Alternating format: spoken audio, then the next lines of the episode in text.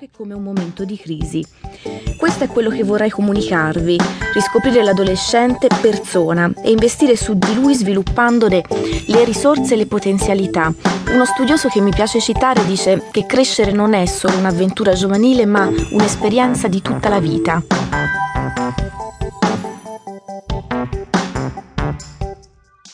L'età del cambiamento. L'adolescenza è una fase di passaggio, una tappa obbligatoria dello sviluppo di un individuo che richiede un periodo di assestamento sia per i genitori e gli adulti di riferimento che si trovano ad affrontare queste nuove dinamiche familiari, sia per i ragazzi che sono i diretti protagonisti di un cambiamento di tipo fisico e psicologico. Da un punto di vista somatico, i cambiamenti portano il corpo ad avere caratteristiche visibili che spesso non corrispondono alle aspettative dei ragazzi e delle ragazze che possono trovarsi a vivere invece un senso di frustrazione e di insoddisfazione della propria fisicità. Questo disagio può presentarsi anche perché l'età cronologica o anagrafica non sempre coincide con quella biologica. L'adolescente si trova a far fronte a un corpo che esplode con una mente che a volte non è pronta ad accettare tale cambiamento sono certa che in questo momento potrebbe esservi venuto in mente qualche esempio di adolescente che alterna momenti di eccessiva emancipazione a momenti di immaturità e infantilismo disarmante. A differenza del bambino, l'adolescente è consapevole e cosciente di come questo cambiamento influenzi il suo modo di rapportarsi non solo a se stesso, ma anche all'ambiente che lo circonda Ora che non è più bambino, ha interesse a capire le cause dei fenomeni e dei comportamenti, a esprimere giudizi diretti e espliciti che non sempre coincidono con quelli degli adulti. È in questo periodo in cui l'adolescente revisiona tutti quei messaggi cosiddetti adattivi, per esempio le regole, i miti familiari, le abitudini, gli ideali, che sono stati trasmessi sin dall'infanzia, dalla famiglia e dalla scuola. È venuto per lui o per lei il momento di mettere alla prova quei messaggi, di capire se sono effettivamente utili e se corrispondono ai propri bisogni. Non è più il momento della teoria, adesso occorre capire con esempi e con fatti che cosa c'è dietro la lezione ricevuta.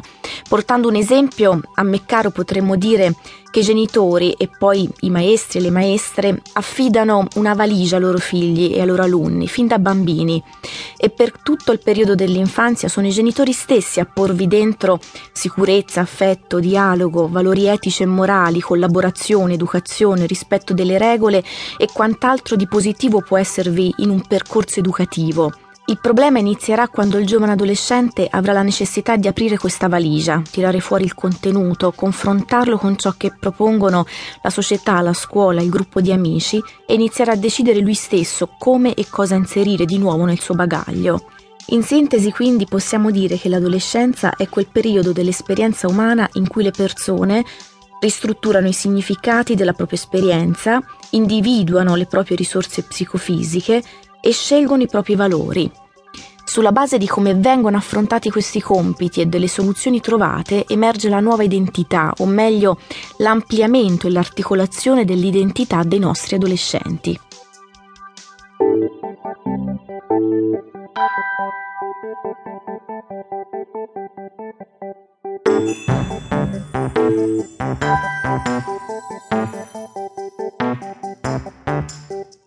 Costruire la relazione con l'adolescente.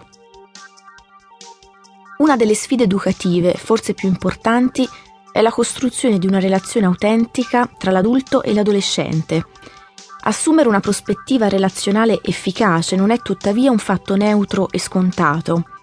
Costruire la relazione con l'adolescente significa dare vita ad un processo creativo che mette in discussione se stessi prima degli altri e che richiede la piena consapevolezza della nostra modalità comunicativa. Relazionarsi in modo autentico è il frutto di una scelta consapevole, di un impegno volto a favorire la crescita propria ed altrui.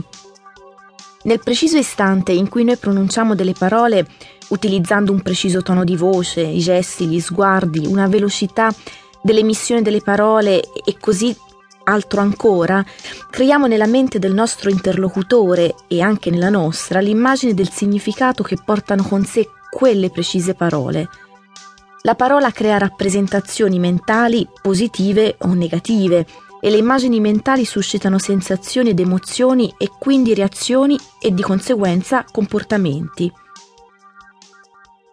Non è l'adolescente che